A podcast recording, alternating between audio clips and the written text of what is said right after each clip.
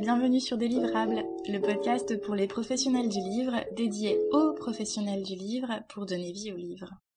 Aujourd'hui, je retrouve Camille de Fourny à Compiègne, à la librairie des Signes, 17 rue Pierre Sauvage, à une petite heure de Paris dans l'Oise. Aujourd'hui, il y a seulement quatre librairies généralistes indépendantes dans l'Oise. Et la librairie des Signes, c'est d'ailleurs l'unique librairie indépendante généraliste de la ville de Compiègne.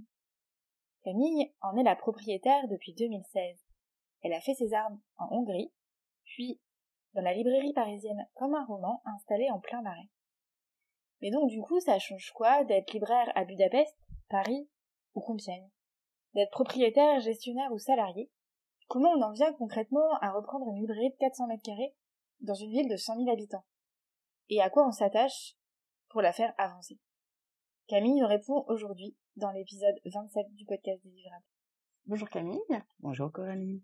Merci de m'accueillir aujourd'hui à la librairie des signes. Vous avez repris cette librairie en 2016. Elle avait été créée par un collectif de 6 personnes en 2000. Elle fait 400 mètres carrés, propose 40 000 références. Et vous êtes aujourd'hui neuf à y travailler, si je ne me trompe pas. Un peu plus maintenant. Un peu plus, d'accord. Trône au milieu de la librairie, un magnifique mobilier. Euh, il avait été installé par les précédents propriétaires. Donc la librairie des signes, le nom n'est pas de vous, mais malgré tout, des circonstances, puisque je crois que c'est un enchaînement d'événements qui vous a amené à reprendre cette librairie au départ. Oui. Est-ce que... Euh, effectivement pas mal de signes qui m'ont fait signe euh, de la librairie des signes, c'est vrai. Mais c'est amusant une histoire comme ça quand on la raconte plusieurs fois. Du coup, on a l'impression que c'est un roman, mais c'est pourtant vraiment comme ça que ça s'est passé. On m'a posé la question plusieurs fois, d'où ce nom J'imagine, et pourtant j'ai jamais posé la question, mais j'imagine que ça a quelque chose à voir avec euh, Roland Barthes et son Empire des signes, ou sinon peut-être avec l'ambition de euh, les signes étant euh, l'essence même du livre, enfin le, caractère. Peut-être que ça a à voir avec ça, mais j'en sais pas plus que ça sur l'origine du nom. Donc c'est une qui effectivement était tenue par cinq actionnaires différents au moment où je l'ai racheté. L'un était gérant de la librairie, l'autre travaillait à la signes, et les trois autres actionnaires faisaient partie des métiers du livre, mais n'étaient pas présents physiquement à la librairie. Et donc l'un de ces actionnaires, l'une de ces actionnaires, était et est toujours d'ailleurs représentante pour la maison Harmonia Mundi. Et à l'époque, j'étais libraire dans une librairie à Paris qui s'appelle Comme un roman, rue de Bretagne. Et donc je travaillais avec euh, Valérie, pour ne pas la nommer, qui m'a parlé de la librairie des signes, qui m'a dit au moment où elle m'en a parlé qu'il cherchait peut-être un gérant et est-ce que ça m'intéresserait de déménager dans le nord? Alors moi, parisienne, on me dit nord, je lui ai répondu non immédiatement. Mais quand même, l'idée a fait un peu son chemin, enfin, parce que je me suis dit, tiens, c'est vrai, gérante d'une librairie, ça, ça m'intéresserait quand même pas mal. Je l'avais déjà fait avant à Budapest et puis et puis je me disais que ce serait plutôt intéressant à refaire. Et du coup, euh, l'idée a fait son chemin. Et on était au mois d'octobre quand je me suis dit que tiens, je vais quand même aller jeter un coup d'œil à Compiègne. Je me suis rendu compte que c'était très accessible de Paris. Enfin, c'est 40 minutes de train euh, si on a de la chance. Et puis euh, j'avais une journée de libre, il faisait beau, c'était le mois d'octobre. Je me suis dit allez, je vais jeter un coup d'œil à cette librairie et me faire une petite balade en forêt parce que Compiègne est une ville à l'orée de la forêt. Et j'étais en train de regarder les horaires de train qui allaient m'emmener à Compiègne quand j'ai reçu un coup de fil de l'un des associés de la librairie qui m'a indiqué que euh, bah, la librairie est à vendre. Ah, bah, à ce moment-là, j'avais pas un sou à mon nom, donc j'ai dit ok, d'accord.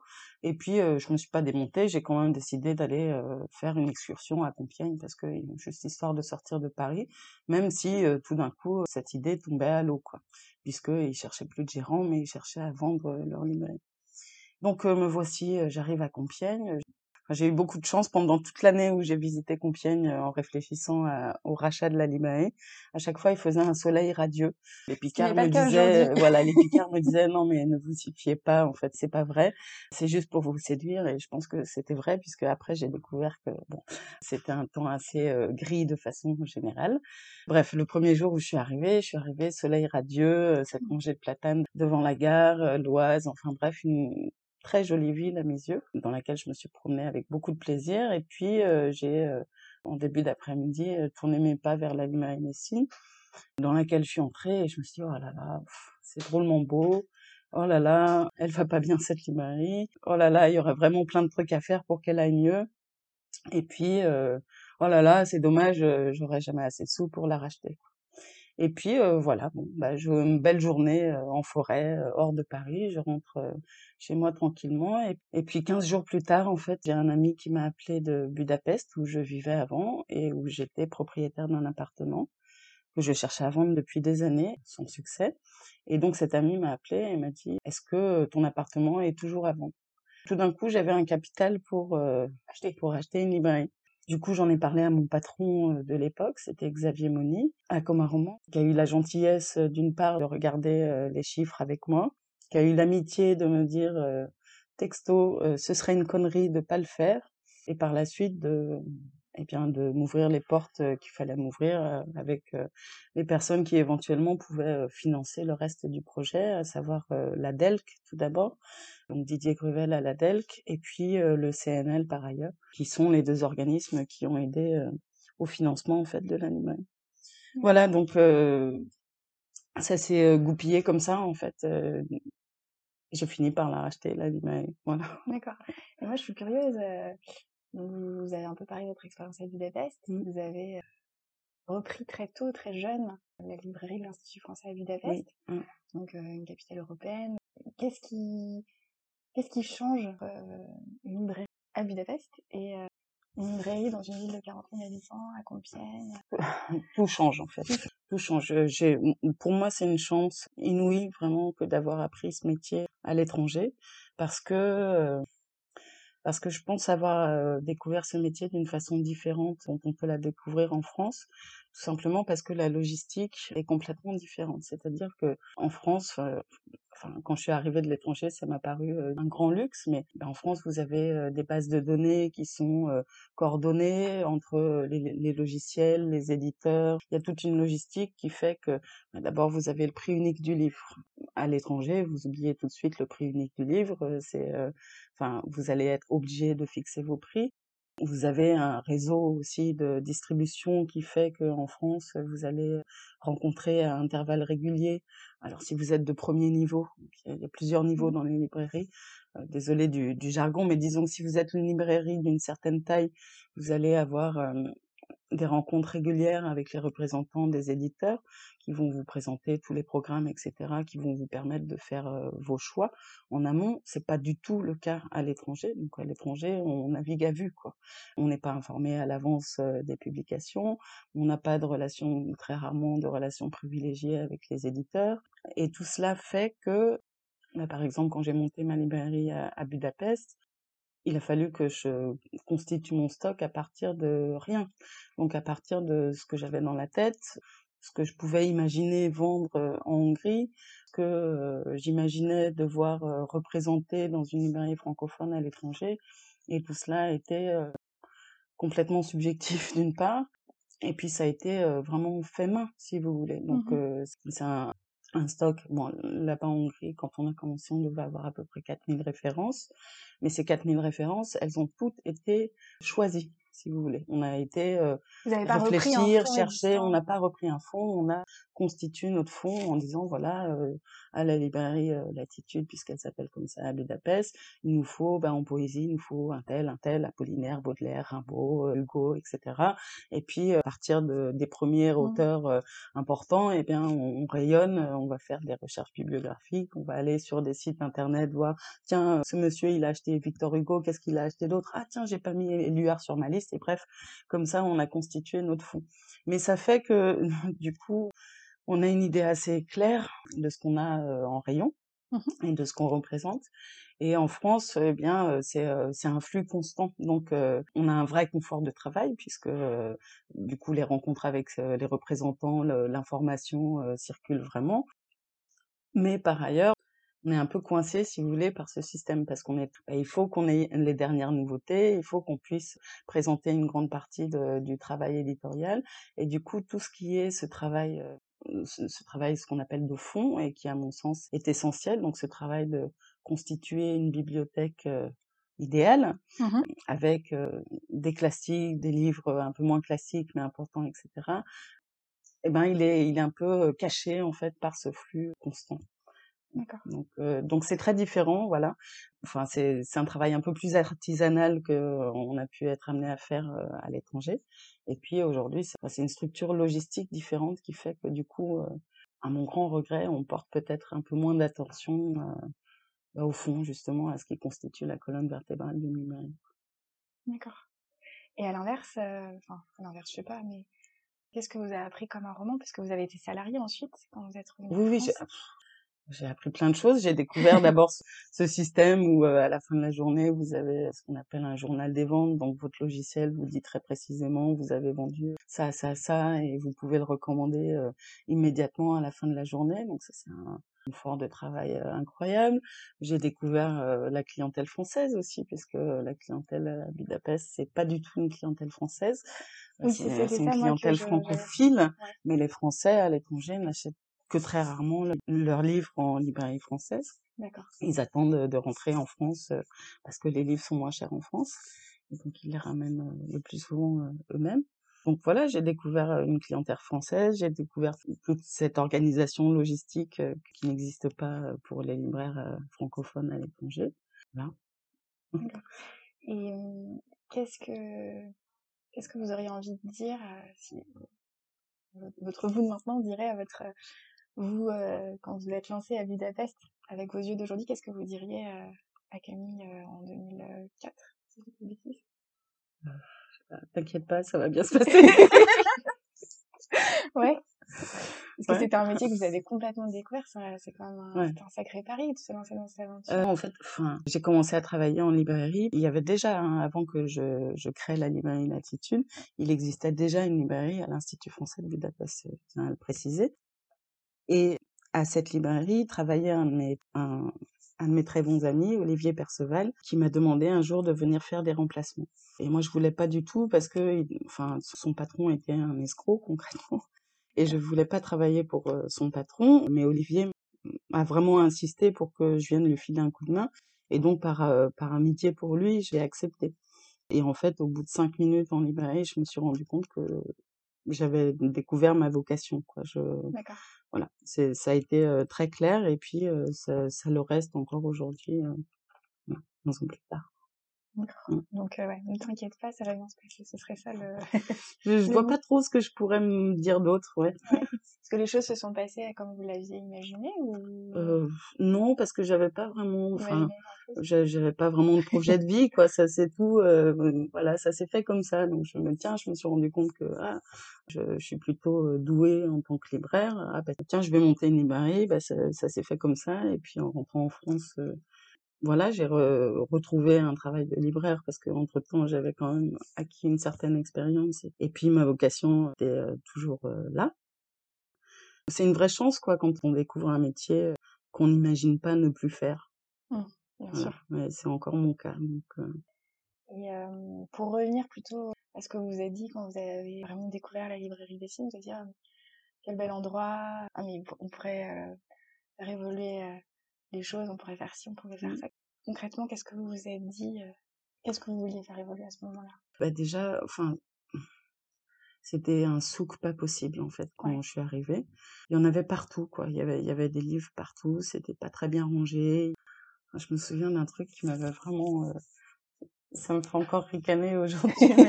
mais la première fois que j'ai vu la librairie des signes, le livre Cartel de Don Winslow venait de sortir. Donc c'est un bon gros pavé qui fait au moins 500 pages. Enfin c'est ça presque 10 centimètres d'épaisseur. Et au même moment était sorti La Griffe du Chien, donc qui est le tome précédent de cette trilogie, qui est également un gros pavé. Donc vous aviez le poche de La Griffe du Chien qui était posé sur table, par-dessus une pile de cartels. Donc vous aviez 10 cartels. Sur eux, il y avait euh, cinq, je crois bien, la griffe du chien, et tout cela faisait une pile qui était tellement haute que moi qui suis petite, je fais moins d'un mètre cinquante, non, je fais un mètre cinquante, je crois, je, je sais pas, un mètre cinquante, on va dire pour résumer. Bref, la pile dépassait largement ma tête. Et, et quand, euh, enfin, t'arrives en librairie, je sais pas, il faut, faudrait faire un mètre 90 en fait pour voir le haut de la pile.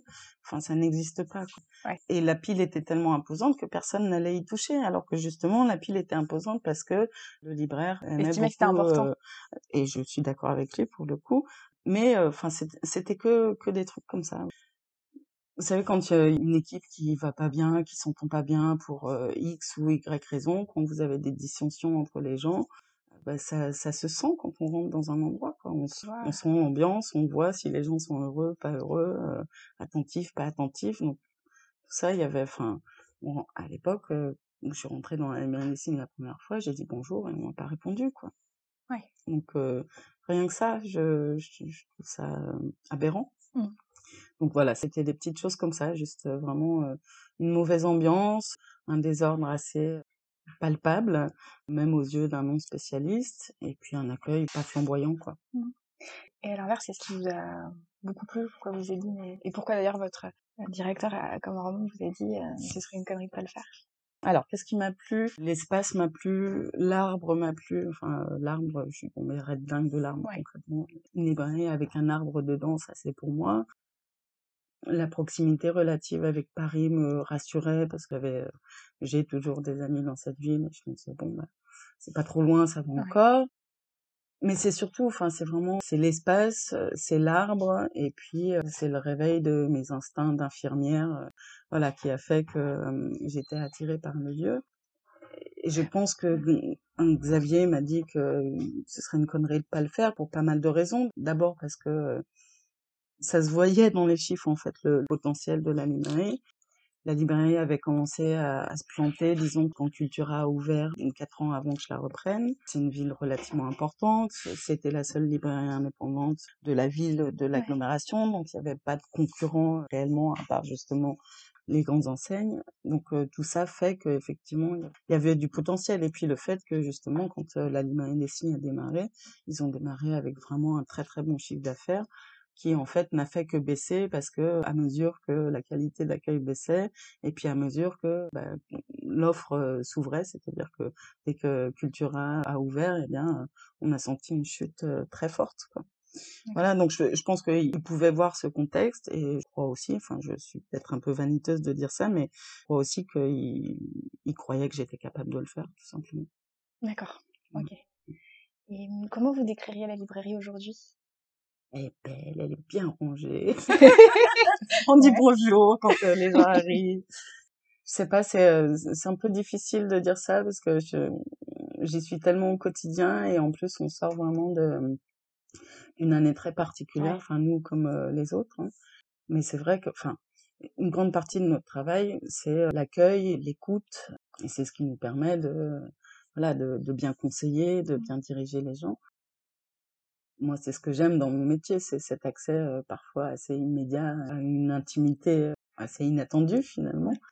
Mais là, pendant tous ces mois de confinement où finalement on ne pouvait aller acheter que de la nourriture ou des livres, ben la, la librairie s'est retrouvée, enfin comme ça a vraiment été un lieu social de, de défoulement un petit peu. Donc on a vu, enfin ça a été super parce que d'un côté, on, a vu plein de nouveaux clients parce que on a tellement parlé de nous au, printemps 2020. Il y a beaucoup de gens qui euh, ont fait la démarche de ah tiens, euh, allons trouver les libraires indépendants. Tiens, Cultura a moins besoin de moi que mon libraire du coin de la rue, etc. Donc ça, ça a été extrêmement positif et je, pense que c'est quelque chose qui euh, va durer un petit peu. Mais d'un autre côté, c'est vrai qu'on s'est retrouvé à recueillir la violence ordinaire, si vous voulez. Donc à l'issue de ça, en fait, on est tous un peu sur les rotules et, du coup là j'ai pas le recul pour vous dire genre «Ah non c'est trop bien maintenant voilà. Mais pourtant c'est c'est vraiment trop bien ça ça ressemble vraiment à à ce que j'espérais. C'est-à-dire que bah, la qualité du fond elle est là la qualité d'accueil, elle est là, la qualité d'écoute, euh, elle est là. Il y a un choix important, on essaye de pas être snob et d'être curieux. Donc oui, enfin, aujourd'hui, elle ressemble à peu près à ça, la. D'accord. Avec des libraires épuisés dedans. et euh, il y a des, ouais, c'est une manière un peu particulière. Et euh, vous parlez du fond, c'est, vous en avez aussi un petit peu parlé tout à l'heure. Mm. Comment vous équilibrez le fond et la nouveauté à peu près dans la librairie? Par la force des choses, en fait. Par la force des choses, c'est la moyenne à peu près euh, nationale, on va avoir 60% euh, de nouveautés et 40% de fou. D'accord. Mmh, j'aimerais bien rééquilibrer ça à 50-50, mais euh, c'est un peu idéaliste de ma part. Quoi. Voilà. Euh, le fond, enfin le propre du fond, c'est que c'est rarement des livres que vous allez vendre 20 fois dans l'année. Donc le Petit Prince, par exemple, c'est un livre de fond. Ça, c'est un des best-sellers du fond. Oui, on va peut-être le vendre 20 fois dans l'année. Mais sinon, un livre de fond, allez, je sais pas. Tiens, on parlait de Barthes tout à mmh l'heure, l'Empire de l'essence. Des signes, haha, je lis là-dessus. L'Empire des signes. Dans le meilleur des cas, je vais en vendre 3, 4 ouais. par an. Est-ce que c'est un taux de rotation, euh, comme on dit dans le jargon, suffisamment intéressant? Certains oui, pour d'autres non. Moi, je dis que oui. Mais euh, bon, voilà. Donc, euh, c'est Thibaut Pietata à Paris qui dit que une dimension importante, c'est la mise en scène en librairie. Oui. Comment vous, comment vous la gérez concrètement? Comment vous faites vivre vos livres les faites, Il parle de les faire dialoguer? Ah, mais je suis complètement d'accord avec ça. Les libraires qui commencent à travailler avec moi, enfin, ils comprennent pas forcément de quoi je leur parle quand je leur explique que il y a des livres frères et sœurs, il y a des livres qui se tiennent la main. Donc c'est ça une, une, mise en scène en librairie. Je pense que c'est un peu comme comme disposer un plat, quoi, comme créer un plat ou comme comme fabriquer un jardin, quoi. D'abord, l'analogie avec le jardin me plaît bien parce que c'est saisonnier une librairie comme un jardin. Il y a plus de fleurs, par exemple, à Noël qu'il y en a au printemps en librairie. Donc c'est aménager l'espace en faisant en sorte que les livres soient disposés les uns à côté des autres de façon cohérente. Donc effectivement, il y a des livres qui se tiennent la main, il y a des livres qui se crachent à la figure. Il faut pas mettre ces deux-là l'un à côté de l'autre. Enfin, c'est un peu comme euh, oui préparer un plat et faire en sorte que non seulement ce soit euh, bon, que ça sente bon, mais il faut aussi que ce soit beau. Donc euh, c'est c'est une alchimie. C'est une alchimie effectivement, mais c'est ce qui fait justement que librairie est, est différente d'une autre, quoi, parce mmh. que chaque libraire va va voir les choses différemment et justement on va placer telle chose à côté d'une autre, alors qu'un autre libraire va va faire un autre choix, quoi. Mmh. Vous êtes combien On est 11 actuellement. Un libraire responsable de littérature, un libraire sciences humaines, une libraire qui s'occupe du pratique, une libraire jeunesse, un libraire BT. Donc j'ai cinq responsables de rayon et c'est eux qui travaillent avec les représentants. Donc c'est eux qui font leur choix en fait. Euh, moi parfois je repasse derrière pour euh, augmenter la quantité, mais enfin je j'ai rarement à y redire et puis c'est un peu la c'est important aussi qu'ils soient autonomes dans leur travail. Et puis bon, c'est pas pour rien qu'on travaille ensemble, c'est qu'on est assez d'accord sur euh, la ligne éditoriale de la librairie, c'est-à-dire que on est une librairie généraliste, on est la seule à un sacré paquet de kilomètres à la ronde, donc euh, c'est important vraiment de rester euh, généraliste. Donc euh, il faut qu'il y en ait pour tout le monde. Il faut aussi que il y ait de la littérature populaire. Enfin, on essaie vraiment de pas être snob quoi et de rester curieux. Il me semble que vous, êtes assez investi localement aussi. Vous avez lancé un prix pour livre sur la forêt. Vous avez soutenu aussi la librairie pour le mémorial de oui, Compiègne. Est-ce que je me trompe en disant ça euh, Alors, en ce qui concerne le, prix des arbres et des feuilles, c'est une initiative de la mairie à laquelle on nous a proposé de participer. Et évidemment, on a choisi de participer. Choisi de participer parce qu'on était très content d'avoir échappé au prix Jeanne d'Arc du livre, par exemple. Donc voilà. Donc oui, effectivement, les initiatives locales, dans la mesure où on vient nous demander de les soutenir, pas, on peut pas dire non, quoi. Mmh. Le lien, il se crée comme ça aussi. Je suis en revanche beaucoup plus fière et enthousiaste de, de la présence de la librairie des signes au mémorial de la déportation de Compiègne. Alors ça, pour le coup, enfin, commercialement parlant, je suis pas encore sûre que ça vaille le coup. Il va falloir faire les comptes. Là, on arrive à, la première année du, du, contrat, à la fin de la concession. Donc on va voir justement. Octobre 2020, c'est ça? Oui, c'est ça. Donc on va voir euh, est-ce que ça valait le coup? En tout cas, euh, c'est sûr que intellectuellement parlant, ça valait le coup parce que j'ai pu donner euh, carte blanche à l'une de mes obsessions, à savoir la période de la Seconde Guerre mondiale, et que constituer un fonds bah, justement à l'ancienne pour cette librairie, pour ce point de vente, ça a été particulièrement intéressant. Est-ce que c'est viable commercialement? Honnêtement, je ne le sais pas encore. Je crains que non. Mmh. Mais je pense que sur ce genre de choses, il faut savoir s'acharner un petit peu.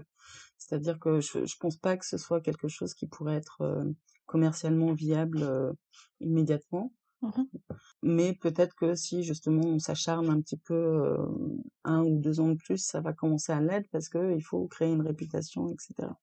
La librairie des signes a aujourd'hui les moyens de pouvoir continuer d'entretenir ce point de vente. Donc on, va continuer si la mairie est partante pour continuer avec nous. Est-ce qu'il y a d'autres initiatives qui sont prévues auxquelles vous vous aimeriez ben, On a participé là en juin. Il y a eu deux salons qui étaient plutôt pas mal. Il y a eu un salon du, ça s'appelait? Salon Books Feel Good dans les jardins du cloître de la bibliothèque Saint-Corneille ici à Compiègne.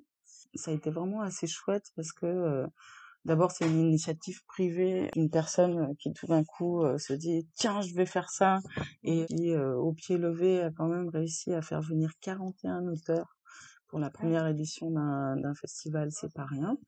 Puis travailler dans le cloître, là, c'était vraiment un cadre assez idyllique, donc ça, j'espère que ça se reproduira. Et on a également participé au premier salon du polar à Béthise-Saint-Pierre, donc c'est pareil, pas très loin mmh. d'ici. Et ça, c'était euh, ouais, c'était génial. J'ai vraiment vraiment bien aimé. D'abord, c'était dans un, un cadre euh, assez magnifique puisque c'est dans un château, le château de Douille, dans laquelle est installée non seulement l'école primaire de Béthésy-Saint-Pierre, mais également la médiathèque. Donc c'est un cadre mais magnifique. Et je sais pas, il y avait une super ambiance, il y avait des chouettes auteurs qui étaient présents. On, on va recevoir certains d'ailleurs à la librairie euh, au fil de l'année.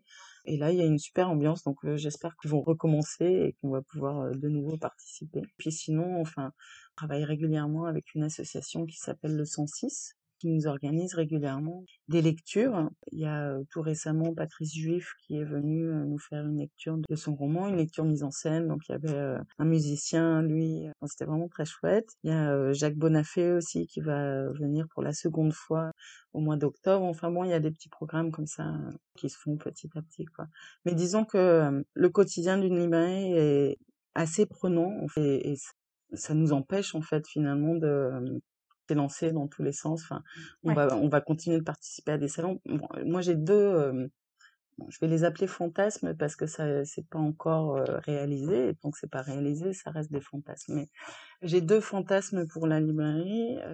il y a de grandes chances qu'ils se réalisent, mais à quelle date je sais pas. Mon premier fantasme, c'est que j'aimerais qu'on sorte hors les murs et qu'on aille faire les marchés dans les zones rurales avoisinantes. Donc j'aimerais avoir voilà, une, librairie itinérante.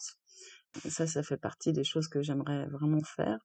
Et euh, il y a une autre chose que j'aimerais vraiment faire, c'est un jardin collectif pour la librairie. Et ça, il est fort probable que ça se passe le, le printemps prochain. Donc, euh, un espace euh, jardin qui soit ouvert à tous et dans lequel on pourrait justement faire des ateliers pour les enfants, par exemple, de découverte de la nature, euh, découverte des plantes, etc. Euh, L'idée de ce jardin, ce serait d'y planter des plantes aromatiques, médicinales et des fleurs qui se mangent. Voilà. Et donc, ça permettrait de faire des ateliers euh, assez sympas avec les enfants et aussi euh, d'avoir bah, d'avoir un lieu supplémentaire pour faire des rencontres hors les murs, en fait. Voilà. Donc ça, c'est mes deux idées en route, enfin en l'air pour la librairie. C'est un souvenir particulièrement marquant pour vous aussi euh, à, la librairie des signes. Mon sourire, mon sourire, hein, mon souvenir préféré ici, c'est euh, la rencontre entre euh, deux personnes où, j'ai vu les étincelles immédiatement. En fait, c'était bah, ces deux clients habitués que je connaissais, que je voyais régulièrement et que j'appréciais séparément. Et puis un jour, l'un d'entre eux est rentré pendant que elle, elle sortait, et puis ils se sont arrêtés. Et puis euh, ils, sont là, ah, ça fait longtemps. Enfin bref, ils se sont retrouvés, ils se connaissaient déjà avant, ils se sont retrouvés à la Limanessi. Et vraiment, sous mes yeux, j'ai vu euh, les étincelles, j'ai vu euh, l'amour qui jaillissait. Et effectivement, bah, ils sont aujourd'hui ensemble, quoi et amoureux et heureux et voilà ça c'est un de mes plus beaux souvenirs de Limae et, et, le fait que voilà la librairie, c'est un lieu public dans lequel il peut se passer ce genre de choses. Euh, c'est un vrai cadeau. Et à l'inverse, est-ce qu'il y a quelque chose que vous aimeriez changer si vous aviez la possibilité À la librairie, si, j'aimerais bien changer euh, tout le mobilier, etc. D'ailleurs, j'espère que ça va... Euh, si tout se passe bien, ça devrait arriver l'été prochain. Voilà. faire des travaux de rénovation parce que enfin, l'espace est très beau, mais la disposition n'est pas forcément la plus judicieuse. On a une caisse, par exemple, qui est juste en face de notre porte d'entrée et qui fait un peu barricade. J'aimerais beaucoup changer sa place. Et puis j'ai un mobilier qui a été conçu par un architecte sadique qui n'avait jamais travaillé en librairie de toute évidence. Et donc j'ai des meubles éléphants, quoi, vraiment éléphants. Ils font la taille et le poids d'un éléphant. Et des bibliothèques, enfin qui sont pas adaptées à l'espace en fait. Donc je, vais avoir des bibliothèques qui font 1m50 de profondeur alors qu'il n'y a pas lieu. Enfin, il y a une chose que j'aimerais changer dans la librairie, c'est ça, c'est la disposition et les meubles. D'accord. Mmh. Pour vous, quel est l'enjeu? Alors, on a parlé un petit peu de la crise sanitaire, on a parlé de tout ce que vous avez pu apprendre aussi avant d'arriver à la librairie des signes, ce que vous avez mis en place. Quels sont les enjeux pour vous principaux d'un libraire indépendant aujourd'hui? La librairie est un commerce de proximité, donc voilà, il faut faire attention à ça. Est-ce que une autre librairie existe dans un, une proximité immédiate ou pas? De qui vais-je être le concurrent? Et puis, et puis pourquoi je veux être libraire, quoi. En fait, je me sens pas du tout autorisée à donner des conseils, si vous voulez, ou, mmh. ou à dire ça, ce serait bien de le faire comme ça. Enfin, je pense que. C'est très personnel. Oui, je crois vraiment que c'est c'est très personnel. Je crois que bon, bah, je suis pas sûre que ce soit vraiment un métier d'avenir, voilà, pour dire les choses concrètement. Je j'espère que librairie et bien d'autres nous survivrons, mais j'en suis pas complètement sûre, quoi. Parce que le numérique, parce que justement aussi le, la façon dont fonctionne de plus en plus l'industrie de la librairie, quoi. C'est-à-dire que bah, il y a 20 ans encore, un éditeur, c'est quelqu'un qui voulait faire des bons livres. Encore aujourd'hui, hein, pour certains. Mais aujourd'hui, et c'est vrai pour les libraires et les éditeurs, hein, on n'avait pas de taxer de corporatisme, mais aujourd'hui, un éditeur, et un libraire aussi, donc c'est quelqu'un qui veut gagner de l'argent avant de faire des bons livres. Donc en fait, la, la, plupart des éditeurs sont aux mains de grands groupes qui sont dirigés par des financiers euh, plus que par euh, des, euh, des, littéraires, on va dire. Et les, les enjeux, comme vous disiez auparavant, sont différents, ils sont financiers. Donc je dirais aux jeunes libraires, voilà, de pas perdre ça de vue parce que je pense que le, le marché va se tendre de plus en plus, quoi. On le voit très bien, par exemple, à, Noël, avec les, livres qui sont manquants parce que ben, on n'en a pas commandé assez, on n'a mmh. pas pris un risque assez important au moment de la sortie du livre. Enfin, on, voit que c'est voilà, c'est un, un, marché qui est en train de devenir de plus en plus dur. Je pense pas que ça va s'arranger avec le temps. Donc, je lui dirais de garder ça à l'esprit et, et puis d'y aller quand même, quoi. Parce que si on a envie de faire ça, c'est faut le faire. un métier de vocation, de passion. Ouais, ouais, clairement. C'était Lucie au pied à terre qui disait que choisir c'était renoncer. Donc je vais vous mmh demander un exercice qui va être difficile, c'est de partager un ouvrage qui vous a particulièrement marqué. Ok, Fille, femme, autre de Bernardine Evaristo. Ça c'est euh, c'est vraiment le dernier bouquin qui m'a euh, secoué. D'accord. Pourquoi? Secoué, fait du bien. Parce que c'est brillant, parce que euh, parce que c'est brillant, c'est vivant, c'est aimant, enfin voilà, c'est un, roman choral en fait. Il y a 12 chapitres, portraits de femmes, enfin chaque chapitre correspond à une histoire. Et en même temps la narration est, groupée sur une journée, c'est-à-dire que ces femmes on les voit au fil de une même journée, mais en même temps on nous raconte euh, bah, l'histoire du siècle, l'histoire de l'émancipation euh, des femmes, euh, l'histoire de la sororité. Et c'est ça m'a filé une énergie dingue et ça continue de me filer la chair de poule quand je vous en parle. Et puis c'est un livre qui m'a d'abord à titre personnel fait du bien et aussi euh, qui m'a euh, vraiment conforté dans ma vocation en fait parce que c'est un livre qui a été écrit par une femme noire anglaise et c'est vraiment très ancré dans cette euh, réalité moderne et britannique. Et donc je, me demandais comment j'allais réussir à, vendre ça ici à Compiègne qui est une ville on va dire assez conservatrice, assez catholique. Enfin bon, j'étais pas sûre que ce livre-là trouverait son public ici. Et en fait, euh, si. Il a complètement trouvé son public parce que moi j'étais convaincue et du coup j'ai réussi à transmettre euh, l'envie euh, de le lire à plusieurs personnes qui elles-mêmes ont, euh, transmis le livre. Donc ça c'est une grande joie quand vous avez un lecteur qui revient vers vous en disant «Oh, j'ai adoré ce livre et du coup je l'ai fait lire à mon groupe de lecture ou alors et du coup je l'ai fait acheter à ma bibliothèque municipale. Bah là vous dites ok j'ai bien travaillé. Un mot pour finir peut-être? Quelque chose qu'on n'aurait pas dit ou euh, Lisez, achetez des livres, continuez d'être gentils les uns avec les autres et avec vos livres. Voilà. Très bien. Bah, merci beaucoup Camille. Merci. Je vous donne rendez-vous jeudi prochain pour poursuivre cette réflexion. Retrouvez des livrables, le podcast dédié aux professionnels du livre, dans les semaines et mois qui viennent, tous les jeudis, pour parler cycle de vie du livre, questions, transmission et réponses dédiées pour que vivent les livres dans toute leur diversité. Lire, écouter, parler et échanger. Je vous parlerai de situations concrètes. À chaque fois, vous trouverez sur le site www.delivrable.com des notes de l'épisode. Vous pouvez dès aujourd'hui suivre son actualité sur Instagram et LinkedIn sous l'identifiant Délivrable. Attention, sans et. Et surtout, n'hésitez pas à partager ces podcasts à vos collègues si vous pensez qu'ils peuvent leur être utiles. À bientôt